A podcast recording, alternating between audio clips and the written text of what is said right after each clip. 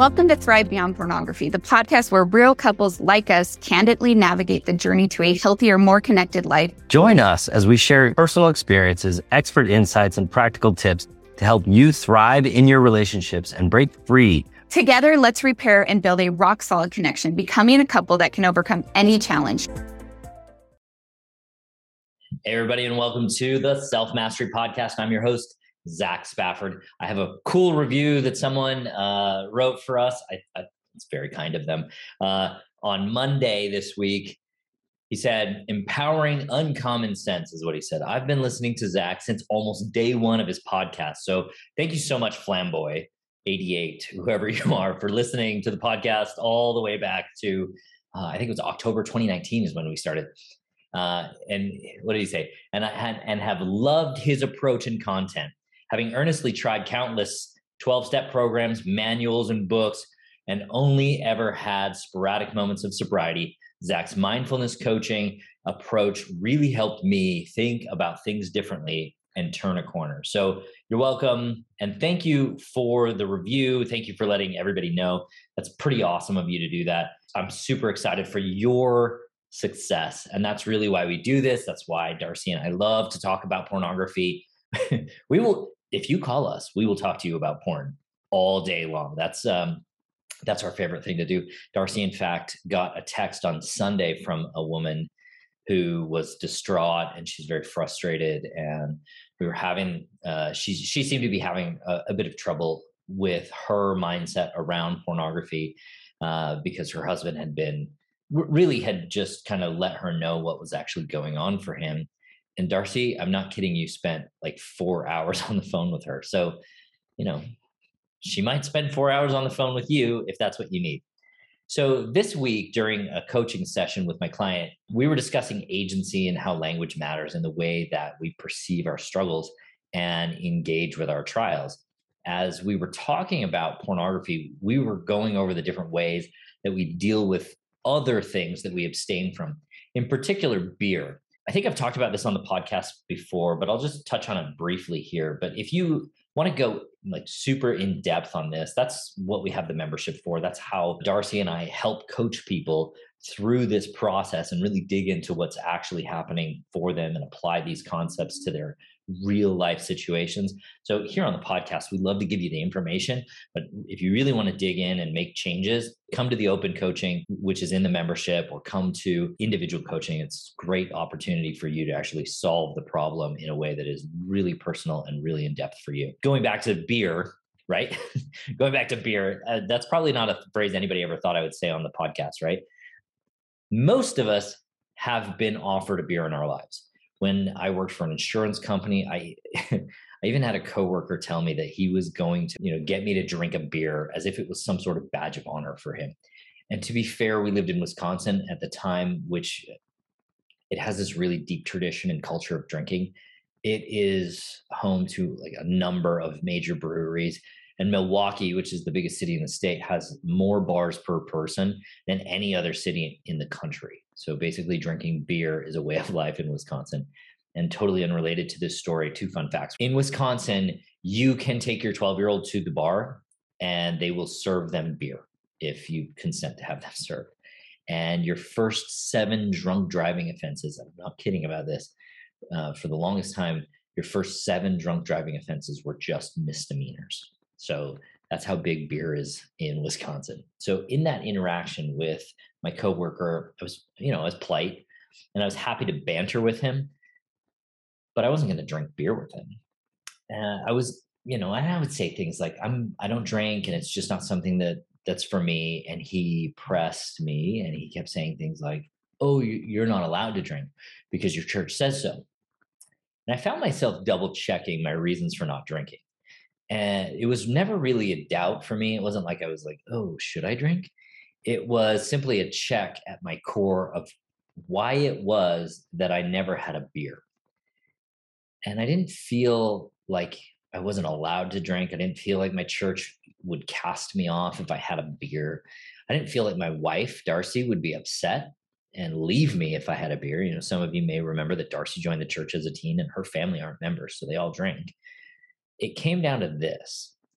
I felt like I could drink a beer with this coworker if I wanted, but I didn't want to. And so I chose not to. It was it was my choice. It wasn't something I wasn't allowed. So I simply said I could drink, but I chose not to. And as I was coaching this particular client, we were talking about agency, which is absolutely essential to our ability to own and make decisions. You know, I talk about this in depth in my f- very first episode, Agency and Addictive Behaviors, and episode 82, Easter and the Atonement and Agency. I, you know, I would highly recommend if you haven't heard those to go back and listen to them and get a sense of how agency works. As we were discussing his sense of whether he was choosing pornography and how agency plays into the uh, way we act, he said, I found that if I say I'm never going to do this again, it puts the decision into such a big picture that it's hard to make choices from that long term perspective. Now, I don't know if you're hearing this the way that I did in that moment, but it was a profound lesson for me. It was this light bulb moment that made my conversations with my coworker in hindsight make so much more sense about who I was and how retaining our agency is such an essential tool that anytime we become rigid and inflexible in our sense of what we will do and what we won't do, that we begin to lose our agency and we begin to lose the battle of our choices. So when someone has asked me why I can't drink, I've always just said, I can, but I choose not to. I don't intend to ever drink in the future. I don't think I ever will. It's just not something that's ever been interesting to me. But I've also, in a very real sense, retained my agency, even while saying no thanks to alcohol. I've never said I'll never drink. This is what's interesting to me it's never been about never doing something. So let's just take a step back for a second. After we all get to that place that I think most of us can get, which is that we can drink a beer, but we choose not to. And in this particular moment with my client, I might have taken him through a thought experiment. And I say, what if I could come up with a scenario where I can almost guarantee that you'll drink a beer? And I don't think this is a very far stretch for a lot of people. So I'm just going to take you through it. What if you were stranded on a deserted island and that island had a case of beer on it? And that case of beer is the only thing between you and certain death. You can either drink the beer and live as long as possible and maybe even get rescued, or you cannot drink the beer and definitely die quickly. What would you do? I know for me, I would drink the beer. Uh, I, I wouldn't feel bad about it. I would simply do it and I would make the best of a horrible situation. And I think it's easy to see in a life or death situation how we can maybe shift our priorities and values to help us move forward and grow in this life. This is the kind of mental flexibility that I talk about in episodes 108 and 109 on values. I think it's easy to see that my value of living and maybe coming back to my family and having the opportunity to be with them and grow along with them is much more important than my value of living according to a very specific concept, which is Mormons don't drink alcohol. Now, I think that's easy to get to. I have never had anybody who had a real, you know, tough argument with me on that particular idea. But porn is not life or death. And in a way, I don't think we acknowledge our agency the same way when we talk about pornography. With porn, how many of us have ever said, I'm never going to do that again? We think about pornography in a very different way. We don't see it as something that we are allowed to choose ever. And I'm not saying, please make sure you understand what I'm saying. I'm not saying porn is okay and you should go look at porn. That's not what I'm saying.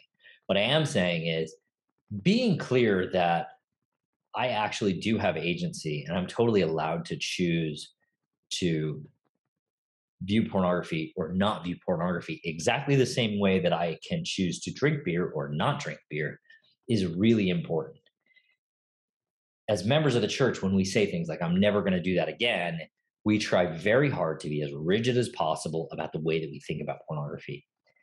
And I think we try to make it an unequivocal bad, that it's never okay to choose, and that we are addicted if we do choose it. Now, if you want to believe those things, and I'm I'm certain many of you do, then there's nothing wrong with that. I'm not going to tell you you're wrong. I'm not going to tell you that this is a bad idea.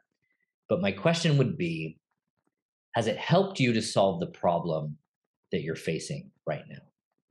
Has saying never helped you resolve the issue, or has it made you feel helpless, small, and incapable in the face of a really monumental task?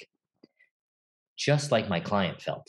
And here I go. Now, I remember very clearly the day that I left the word never behind. I was in the bathroom in the house right next door to this one, actually, and we owned that house before we bought the one that we live in now. And I was standing there with my phone, going to the bathroom, and my brain offered me the idea that I was alone and that no one was home and I could check out some pornography.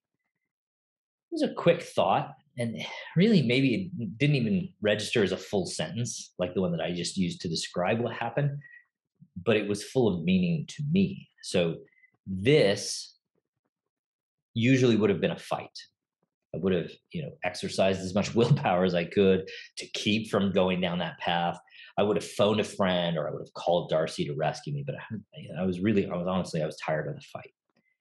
I was tired of the struggle and I was tired of the neediness of having to rely on others to help me manage my brain, knowing that in the end, they really couldn't do that. They, there's nobody on this planet that can help you manage your brain.